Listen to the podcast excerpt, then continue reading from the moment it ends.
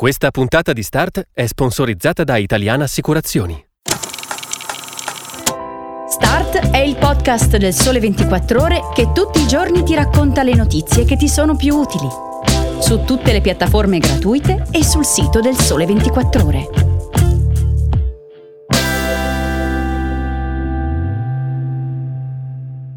Buongiorno e benvenuti a una nuova puntata di Start. Oggi parleremo di un museo dove si impara a non perdere mai il filo, di Lisbona che ospiterà il Web Summit 2023 e di una curiosa esperienza sinestesica. Sono Nicoletta Polla Mattiot, è domenica 22 ottobre e stiamo per cominciare un viaggio nelle storie più interessanti della settimana, selezionate per voi da How to Spend It, il supplemento del Sole 24 ore dedicato alla moda, all'arte, al design, ai viaggi e ai piaceri del tempo libero. Benvenuti dunque nell'edizione weekend di Start.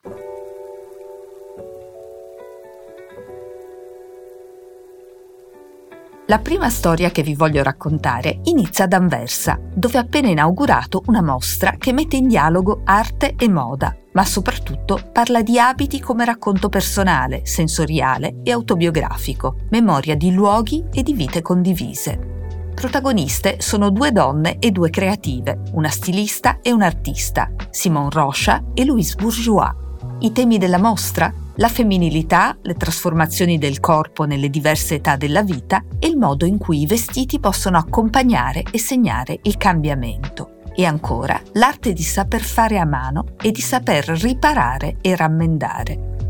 Ce ne parla un lungo articolo pubblicato su HTSI, L'autrice, Lisa Corva, ha incontrato Simon Rocha e si è fatta raccontare che cosa significa esporre le proprie creazioni in uno spazio dedicato alla conservazione tessile. Il MOMU, il Museo della Moda di Anversa, è proprio questo, un gigantesco bacino di memoria storica e custodisce una collezione di oltre 38.000 vestiti e accessori.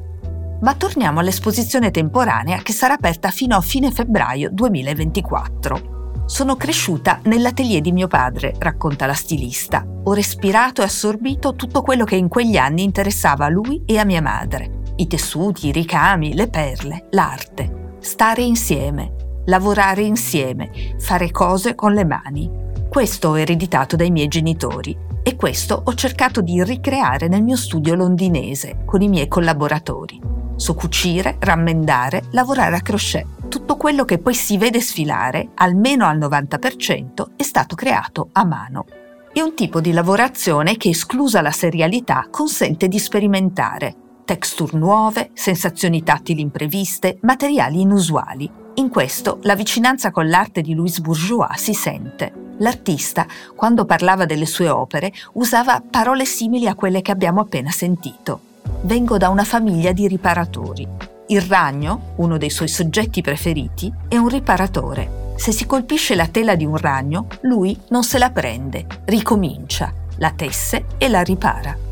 Il concetto di riparazione, il ruolo della memoria e dell'oblio è quello che l'artista stessa definiva il magico potere del lago, la sua capacità di ricucire un danno, che è anche una possibilità di perdono. Sono questi i temi condivisi, ma è soprattutto il tessuto come occasione per raccontare se stessi, il filo degli abiti che è il filo della vita di ciascuno di noi. Non c'è da stupirsi se solo facciamo caso a quante metafore usiamo quotidianamente quasi senza pensarci. Quel lavoro mi ha dato filo da torcere, quell'altro è filato tutto liscio. Il destino di quel progetto è appeso a un filo, spiegamelo per filo e per segno tu e io siamo legati a filo doppio, è arrivato il tempo di tirare le fila. E poi ci sono naturalmente i fil rouge e i filarini che si fanno il filo usando un filo di voce. E voi state ancora seguendo il filo del ragionamento o lo avete già tagliato? D'Anversa a Lisbona per un tour della città guidato da una vera insider, l'attrice svedese Alicia Vikander, che dopo la Brexit si è trasferita lì da Londra insieme al marito Michael Fassbender.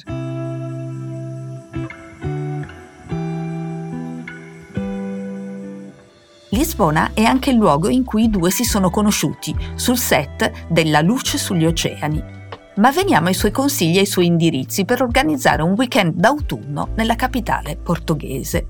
A Lisbona la qualità della vita ha standard invidiabili, è sempre ai primi posti nel ranking mondiale e qui si tiene quest'anno il Web Summit, il raduno dei pensatori che stanno definendo il futuro dell'industria tech e quindi forse quello di tutti noi, a novembre dal 13 al 16. Per chi preferisce un tour più classico, ecco qualche idea di locali e gallerie d'arte. Per un'esperienza gourmet dice Alicia Vikander, consiglio Loco oppure lo stellato Cura. Gli appassionati di mixology si trovano invece al Red Frog. In termini di stile, a Lisbona c'è molto da scoprire. Alicia consiglia di fare shopping da LX Factory, un concentrato di studi di design, boutique indipendenti, caffè e locali interessanti colorato, divertente, sempre diverso, è anche il mercato delle pulci, che si trova di fronte al Santa Clara 1728, un boutique hotel molto romantico, con camere grandi come appartamenti privati. Da provare anche per il suo ristorante, che ha lanciato il concetto di cucina comunitaria, con tutti gli ospiti seduti allo stesso lungo tavolo non può mancare una visita al Mato Museum, che ha molte mostre a rotazione di arte contemporanea, tecnologia e architettura. La sera di rigore spingersi fra le strade strette e ripide del centro storico e lungo il Tago, cercare un locale dove ascoltare il fado, l'espressione dell'anima stessa di Lisbona, la musica della saudade, quella che Fernando Pessoa descriveva così. Il fado è la stanchezza dell'anima forte che confida nel destino, nasce in un intervallo nel quale l'anima desidera tutto senza aver la forza di desiderarlo.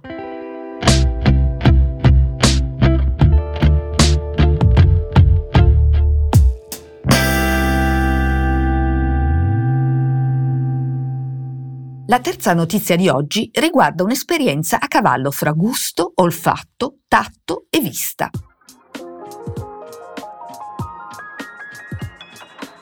Ce la racconta Barbara Sgarzi dalle pagine di Autospendit, cominciando da una metafora, o meglio ancora da un parallelismo.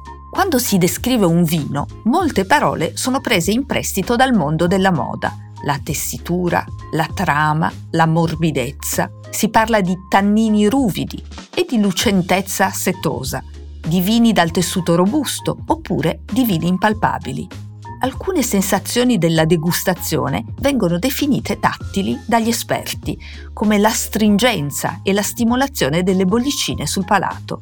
Ecco allora che qualcuno si è inventato il modo di trasformare l'affinità in esperienza il Bureau du Champagne a Milano ha organizzato un'esperienza di degustazione riservata a pochi addetti ai lavori, dove a ogni calice veniva abbinato un tessuto da accarezzare per amplificare le sensazioni sulla temperatura del vino.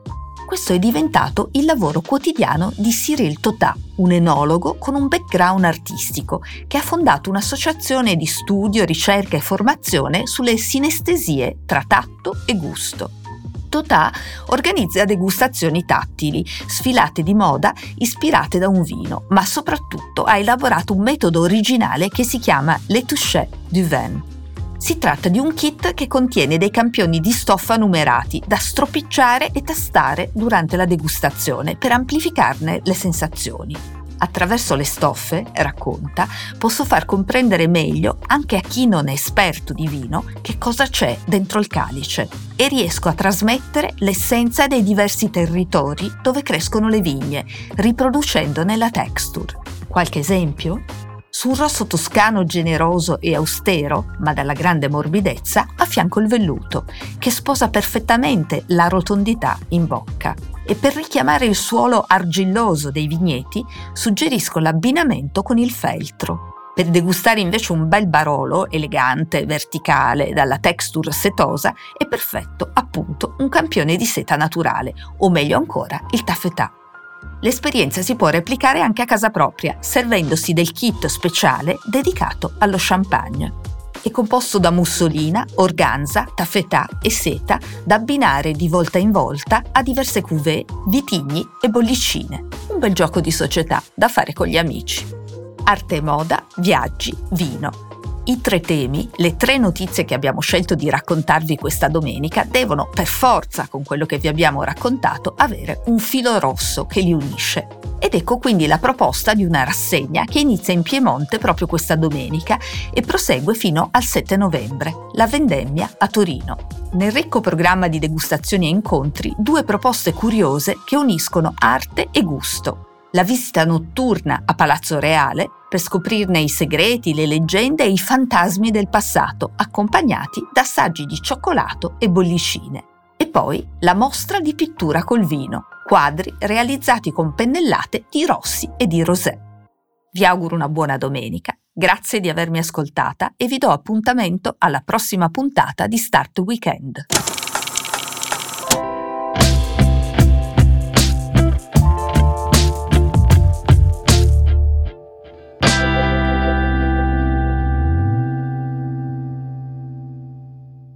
Questa puntata di Start è sponsorizzata da Italiana Assicurazioni.